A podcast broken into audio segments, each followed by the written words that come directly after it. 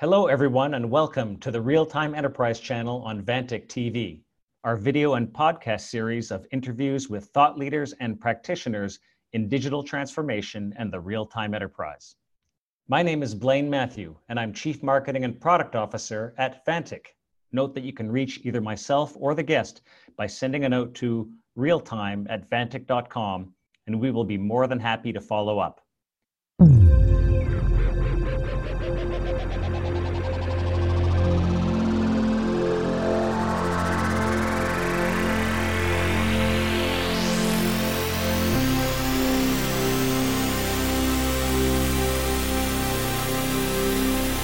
Joining me today is Neil Cattermull, Director at Frontier Technology, which is a UK based advisory for current and future technology roadmaps. Neil was formerly an analyst with Compare the Cloud, a tech savvy creative media agency, and was a director and founder of the Canary Wharf Consultancy. Thanks for the time, Neil. Let's have some fun. Yeah, thank you very much, Blaine. I'm sure we will. Now, are there two Neils? I, I see you, and then. I see another you right right behind you in an action pose. What's uh, what's going on there? Yeah, that's my alter ego.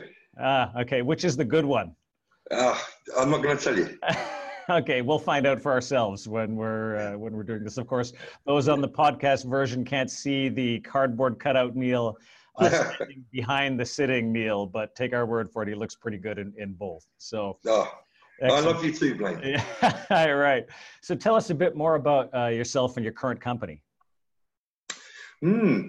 Well, Frontier is more of a, an integrator stroke advisory uh, company that advises small to large cap firms on tech roadmap strategy, um, right across the board from applications to tech roadmap with digital transformation to you know, best fit advice at the right place at the right time, really. Excellent. And how did you how did you get to where you are today? How do you get to be, you know, a guru, an influencer, and somebody that large and small companies call on to advise them? Oh, a lot of pain, a lot of study, um, a lot of sleepless nights, a lot of traveling, uh-huh. um, a lot of talking to a lot of people all around the world. Um, and um, if they listen, obviously, uh, and uh, yeah, just focus really. But it's not an easy thing to do. You know, the uh, the word influencer is typically overstated now. You know, and mm. you know, I've had a deep grounding of tech for all my whole life, and you know, maybe about ten years ago, I decided that you know, tech is good, but I actually enjoy discussing where the tech is best placed and where you mm. can capitalize on it the best way. Mm-hmm. And um, yeah, for the last 10 years of my life, I've done nothing but travel, talk to people, advise them on what they should do. Um, sometimes they listen, which is good. um, and sometimes they don't, you know, yeah. so. Yeah, that's the way of the world. Well, let's yeah. dive into something. So, you recently wrote an article on LinkedIn called Time Waits for No Man, Not Even a Developer. What was the what was the core thesis of that article? Well, it's interesting because you know it's one of the events that I went to in the UK uh, about AI and an adoption of AI and, and the fast t- uptake of it. I mean, in all reality, it's pretty much still the wild west out there, and you know, and developers get a bad rap in all reality. Normally, they're seen, seen um, as they'll develop something really quickly and push it out and it's buggy and it's not quite ready and and you know they work they're working under pretty stressy kind of conditions you know. And a couple of the pre- uh, presentations I, I, sat through and one struck a chord for me from oracle and it was quite interesting. And it was actually on a code-based point of view. You know, when you look at uh, adaptive intelligence, that's where we need to be. Artificial intelligence is fine. You know, this if this pre this precondition here is met, do this, right?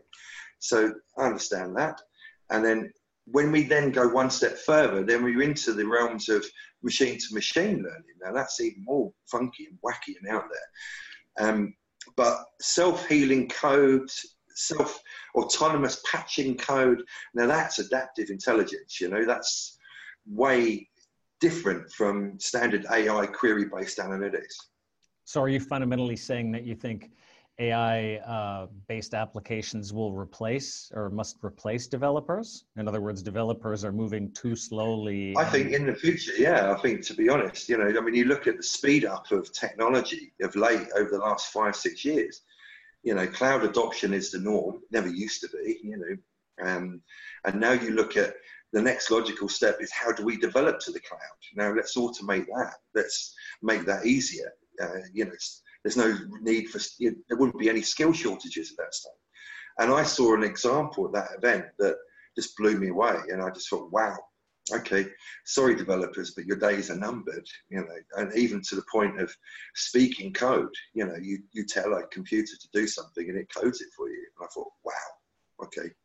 So you think we're we're going to be moving toward this nirvana situation where the business side, the LOB owners, will be able to uh, literally dictate their requirements, what the business requirements are, and then the process of writing code to you know to execute those requirements will be done you know more automatically. Yeah, I think to be honest, it's like any industry really. You get you have this boom and expansion, and it contracts, and we saw it with cloud. It was a boom, it's a great, and then it's contracting, and now we have maybe half a dozen what I call huge big players in, in the marketplace, and the rest are just also rounds, you know, this commoditized market. You know, I think you'll find that the next level of skills down will be how do I develop and what am I doing? How we live in this software world now that now that if we can automate that, then we automate the, the generation, the code, and even the code to go into a cloud that's already automated as well. We're going to a far more automated tech environment now, and it's speeding up like like, like you wouldn't believe. Hmm. Yeah, no, I think that's that's inevitable uh, that transition. Well, speaking of transitions, we talk a lot about digital, so-called digital transformation on this uh, on this podcast and in this video series. What does digital transformation mean to you? And is it really is it really happening? Hmm. You know what? The I about three years ago, maybe four years ago now, um, everyone was hailing digital transformation as uh, the next best thing since sliced bread. You know, uh, we're going to do this, and everyone was using the analogy of Kodak and you know failed companies that were dominant players in the industry that sat back, didn't didn't move forward, didn't actually progress. You know, and now look where they were. You know. Um, the irony with Kodak in itself is that they decided to create some kind of blockchain environment and its own coin, and then it sold itself for a lot of money because it had the word blockchain in it. Um, the irony of that. Um, but you know, it's it's not just about digital transformation. You know, you can an easy analogy would be to say I'm going from a publishing house and I'm going digital. Right? That's very simple. But go to somewhere like a let me think, one of the recent ones. Is look at, for example, um, pet care. This is an interesting one.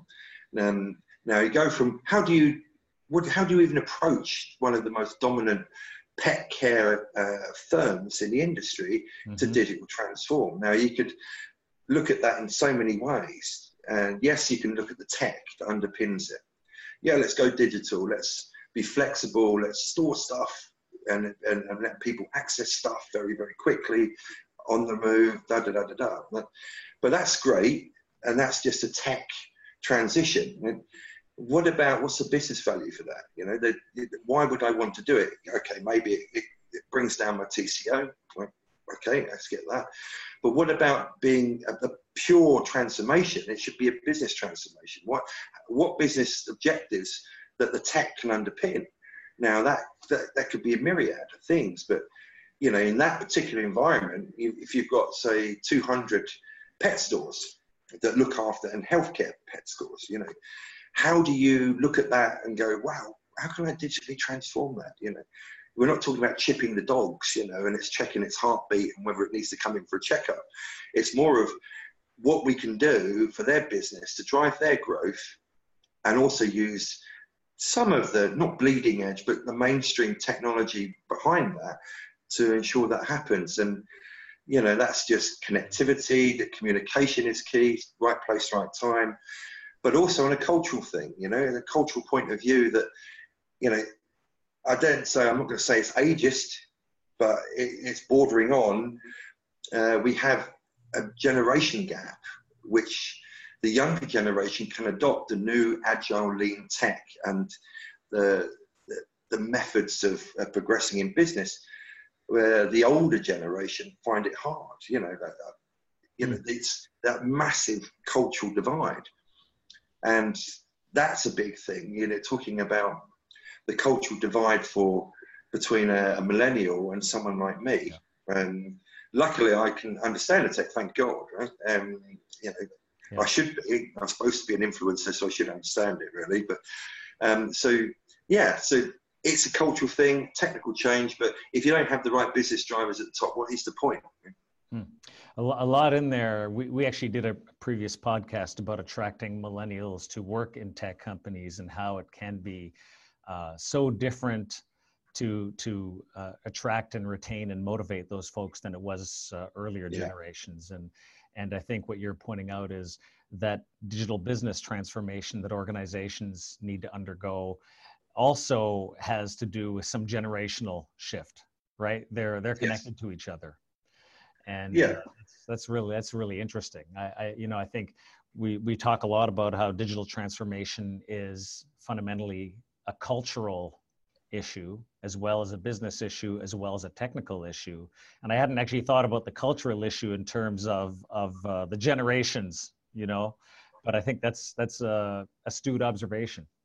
Yeah we have this it's interesting because it's something that's quite often overlooked. And you know the, the millennials today uh, they're going to be the influencers and business leaders tomorrow.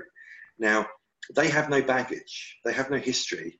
They know what they know and they know what they know today. Now you know, I always say business change comes in cycles as one generation ages off and a new generation comes comes to fruition, you know. And the same, it's like an eight, 10 year cycle. Um, and it's an easy business analogy to, to, to compare against. Look at financial services, you know, what comes around, like the fall of the banking system back in 28, 2008 and 9 um, where everyone just oversold stuff to people that shouldn't really have bought it, you know. Uh, and then ah, maybe we should do this now. We need to change this. And now we've gone full circle again. Now we're back to you know another ten years on. Uh, we're now starting to we've we've made the changes from the mistakes that we've had, and now it's it's like um like fashion. You know, it comes back with some certain twists. So the core is still the same, but we just fluff up the edges around the core, you know, around the edges and go, now that's, that's what I call it should be like this. This is how our business model goes forward. If you've got someone very young without that, and also without the, the social skill set to pull that off, you know, we're, we're missing a big trick. You know, this, you know, the, these guys are not going to be able to, to be able to perform or it's really going to be a big culture issue. Hmm. They'd rather text the answer to someone rather than talk to them. And that's the day. Yeah. Well, you were talking earlier about adaptive intelligence, and we talk a lot about human machine collaboration, about systems, increasingly intelligent systems, and people working closely together. I wonder if if that's another area where the younger generations will have an easier time of accepting a partner or a collaborator that's a machine, so to speak, whether a machine is a literal machine or or a software uh, system or not. Any any thoughts on that?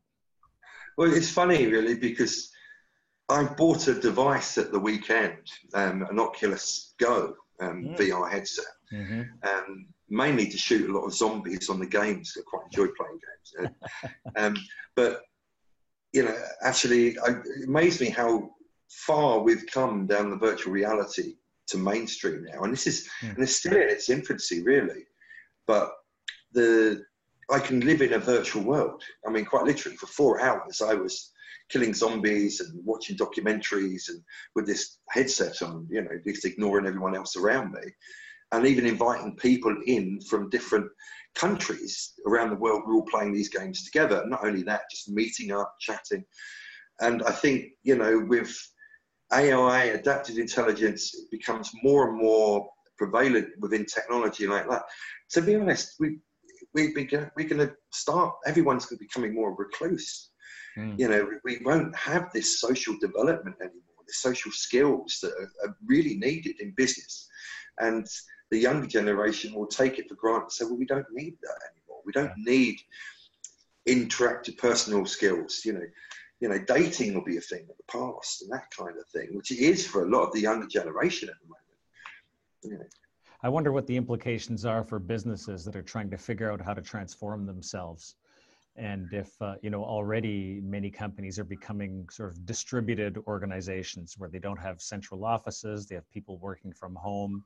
And, and then now you add on augmented reality and some of those and virtual reality on, on top of that I, you know, I, I, wonder if organizations, the way they're currently uh, formulated, will even exist 10 or 20 years from now. Yeah, I think we're going to we've got some big shocks coming in the next 10 years. They, some of the largest companies in the world won't be here. And, you know, it's having spent many, many years of my life interviewing business owners from, from small to some of the largest companies in the world. It's very prevalent that a lot of the people within those organizations, there's this big divide. And as the tech is superseding itself bi monthly, um, your, your employees can't keep up. If you're a tech firm, um, you have to adapt and adapt and adapt. And I hate to say it, uh, but, and, and it's an ageist thing, really, but a lot of them are, are, are not capable of learning a new technology, a new way of thinking. Uh, for future proofing their existence in the firm, let alone anything else. And I think you'll find staff will be aged off, you know, and you know, and then basically younger staff coming in. That sounds really awful, but I start to see that already. And there's a lot of middle-aged people out of work in the fact that they can't adapt to the technical change. Hmm. Yeah, that, I think there's there's certainly some truth to that. Although uh, being being a gentleman myself, who is not certainly not of the uh, the Generation X or the or the younger generations, I think, and, and you're another example. Obviously, it is possible for people to to keep up and and i also think as technology improves and you know we talked about ai and augmented reality virtual reality these things it's i think it hopefully will become less about about people modifying their behavior to adapt to the pace of technology where but and more about technology and people you know working it out together right? Technology being an enabler that gets people to to be to accelerate their own development their own you know they, they people can bring their knowledge and wisdom to the game and the the artificially intelligent machines can bring the speed and the and the multitasking and and su- the stuff stuff that the supposed younger generations are actually good at you know? Maybe that's a more hopeful uh, more hopeful future. No please don't get me wrong blaine. I'm, I'm not um, anti-tech in the future. Far from it. I think tech has its uses and absolutely wouldn't stop the progress of technology, but in, in the right way. You know, it, technology doesn't solve every problem, and if we are trying to get it to solve every problem on the planet, we're going to fail. And mm. and typically, what we'll end up doing is over solving problems, and and uh, and we'll you know overcompensate for that, and then we'll have a mass unemployment like you've never seen before. You know. All right. Well, if technology is going to not going to solve every problem, then that that leaves government. Government will solve all our problems. So they've they've attempted to solve a lot of our problems recently with GDPR uh, legislation. I know you've been involved in that from the consultancy side. Is mm-hmm. GDPR helping or is it hurting our transition or slowing down our transition into uh, into the future of technology-led innovation? Well, it's interesting because, you know, in everything you need regulation, right? If, if you don't regulate something, it's unregulated. Then it's wild west, and anyone can do whatever they want. And um, however, if you go in, go over too much in regulation, then it will constrict the growth. And it, financial services is probably a very good example of that. Um, there is a reason why we regulate banking uh, and have governing bodies like the FCA to control what should be done and, the appropriate conduct. And however, you know, if you go too far that way, now GDPR is an interesting subject because we just lived through this the last three or four months, and it was a two-year waiting countdown, and it became a bit of a damn squid. And then you had consultancy companies, uh, not me, I might add, uh, that that would say, yeah, oh, you know, you're going to get a fine, you're going to big fine, you need to do this, this, this, mm-hmm. and then the confusion that created. Uh, because nobody knew, right? So when get when people t- tend to get too confused, they just put the fingers in their ears and just hope it will never happen. And I think I would say, and I'd probably get shot for saying it, probably 60, 70% of the firms in the UK are going la, la, la, la at the moment. Really? Quite, under, uh, quite sure how to deal with this issue. And, and the law's passed, and it, well, we're already three or four months down the line. You know? Mm-hmm. We're all waiting for someone to be the sacrificial lamb to be caught out. And then you have this shock factor that goes, oh no, and everyone knee jerks and overcompensates. Mm. Typically, firms don't actually become proactive in a regulatory law. Like they wait until somebody gets prosecuted or fined, and then they'll knee jerk, so they don't want to be the next one. You know. Hmm. Very interesting. I haven't seen any actual stats, but it, that that surprises me that you think the number is that high of companies that haven't yeah. compliance yet. That that shocks me if that's actually the case. Yeah. Yeah, I would say that I would say from the the, the low to mid tier organizations, mm-hmm. large companies have right. had budgets to step forward uh, and, and, teams of people to to run with um, that regulation of amongst many others. You know. Yeah, uh, no, so. no doubt, no doubt. Okay, cool. Well, this is the part where I get to ask you to call bullshit on some aspect of conventional wisdom that uh, that you know most of the market thinks something is X and you actually maybe think it's Y. What what would you like to call bullshit on, Neil? Well, at the risk of um, uh, upsetting quite a few people, go for um, it. I mean, there's there's probably quite a few, really, to be honest. Um, I, I, can I have a couple? sure. It, uh, absolutely. Yeah. Um, you know, much that I love the word blockchain, um, something that I understand and articulate quite well, and I've worked alongside other people in, in an analyst capacity. You know, everyone seems to think that blockchain is a Shangri-La to, to fix every problem on the planet at the moment, from the plastics in our oceans to um, the garbage collection from outside our houses to uh, IPR for music distribution uh, to uh, food distribution to everything. And it fascinates me because um, that's one way of looking at it. It's just a concept of infrastructure and how the what I call the Napster of old, uh, and it pretty was. It's, it's supposed to be designed for anonymous transactional uh, computations and now we've re-engineered it to actually be immutable um, mm-hmm. and and based on a trust system.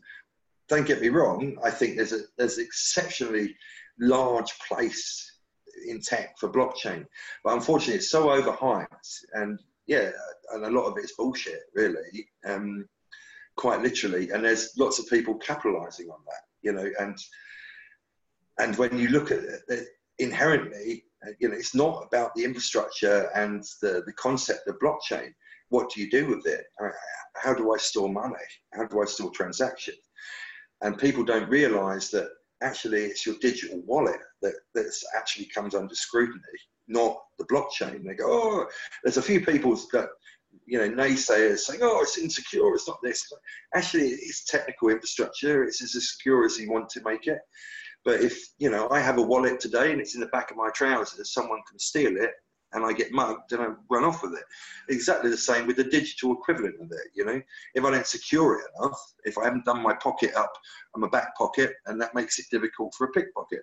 Same thing in the digital space. If you don't secure it, someone's going to steal it, right? You've got hackers out there that, you know, from their bedroom don't even have to get out of bed, you know, mm. and make make money out of that. Yep. All right, so calling a little bit of BS on blockchain, and you're not the first to do that on this on this uh, episodes on this series. So that yeah. I think that means something. Uh, did you say you had another one? Did you? Yeah, it's, um, yeah. Um, you know what the whole social media aspect. You know, I, I look at this, and I'm very active on social media, and and you know what? It's just that, that when you become an influencer, you know, you, you can look at people like Trump, right? Uh, he puts a tweet out and everyone reacts massively. Right? Um, and they go, "How dare he say this on Twitter?" You know, well, you can say what you like. You know, that's the whole point of a platform like that. You know, um, but then when you start gauging people's interactions and uh, how many impressions they have and what how what type of influence they have, you know, there's a whole different world. You know, it's a whole complete different world of okay, um, I can talk to you on Twitter telling you what a lovely fluffy cat that I've sent a picture to you. And you go, yeah, and you reply, you go, yeah, it's a lovely cat. Yeah, it's uh, long haired. What do you call it? And I'd, we'd have this conversation about this cat picture. Um, and that builds up your influence. Mm-hmm. But it does actually build up your influencer in influencing your field. So you'll find that you'll you'll certainly find that I don't send pictures of fluffy cats to anyone, um, mm. without any doubt. Right? Uh, maybe funny pictures, maybe tech funny pictures, and with a tech anecdote.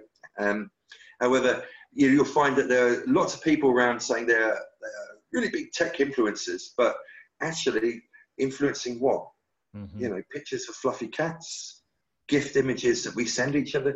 The whole gauge and, and Twitter's analytics and the way that they gauge that influence and other third party tools, to be honest, I believe is is well well needed a complete revamp. Hmm. So people who are influencers, people who know what they're talking about, and people have a voice and opinion and a valid one, um, get understood. But the people who just you know just want a bit of fame and notoriety mm-hmm. shouldn't really be put in that same kind of category. Interesting. Easy, a little too easy to game the system right now, I guess. Yeah. System. And people do massage it and play that system yeah. like anything else, you know? Yeah, no doubt, no doubt. All right. So to wrap it up, do you have any final words of advice or wisdom for business or technology leaders who are looking to drive their real-time digital transformation? Um, yeah, get your checkbook out. Um, it's going to cost. Um, nothing's for free in this world. So you're going to have to look at the right place, the right time, the right tech. But to be honest, don't believe the hype. Um, take your case as an individual and don't compare it to anyone else's business. You know, you need to go start from within. Look at the change. Get your your strategy guys and the people that are driving your business forward today and go, well, okay, let's bring it in house and work out what we need to do. They don't need to follow the rest of the herd. It's very specific and very individual to you. That's my, my, my biggest uh, advice if people are looking to do that, that business change uh, that uses digital transformation to underpin it. Um, not all firms need to, to convert digital, and that's as simple as that. Yeah. Don't spend money where you don't have to. It's a good point. Of course, you can then hire me, obviously, and I'll help you out. well, there you go. There you go. Well, thank you, Neil. That wraps it. Thanks so much for joining us today for this great conversation. Those interested in hearing more of Neil's thoughts can follow at Neil Cattermull. That's two T's and two L's on Twitter. And also check out his website, frontiertechnology.co.uk. And you can reach out to me anytime at realtime at vantiq.com. Neil, again, thanks so much. No, thank you very much, Blaine.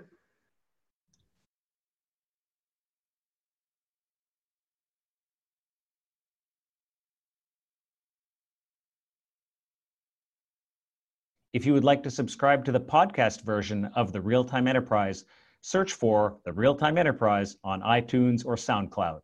And if you are already listening to the podcast version of the Real Time Enterprise, please leave a rating or comment and let us know how you are enjoying the show.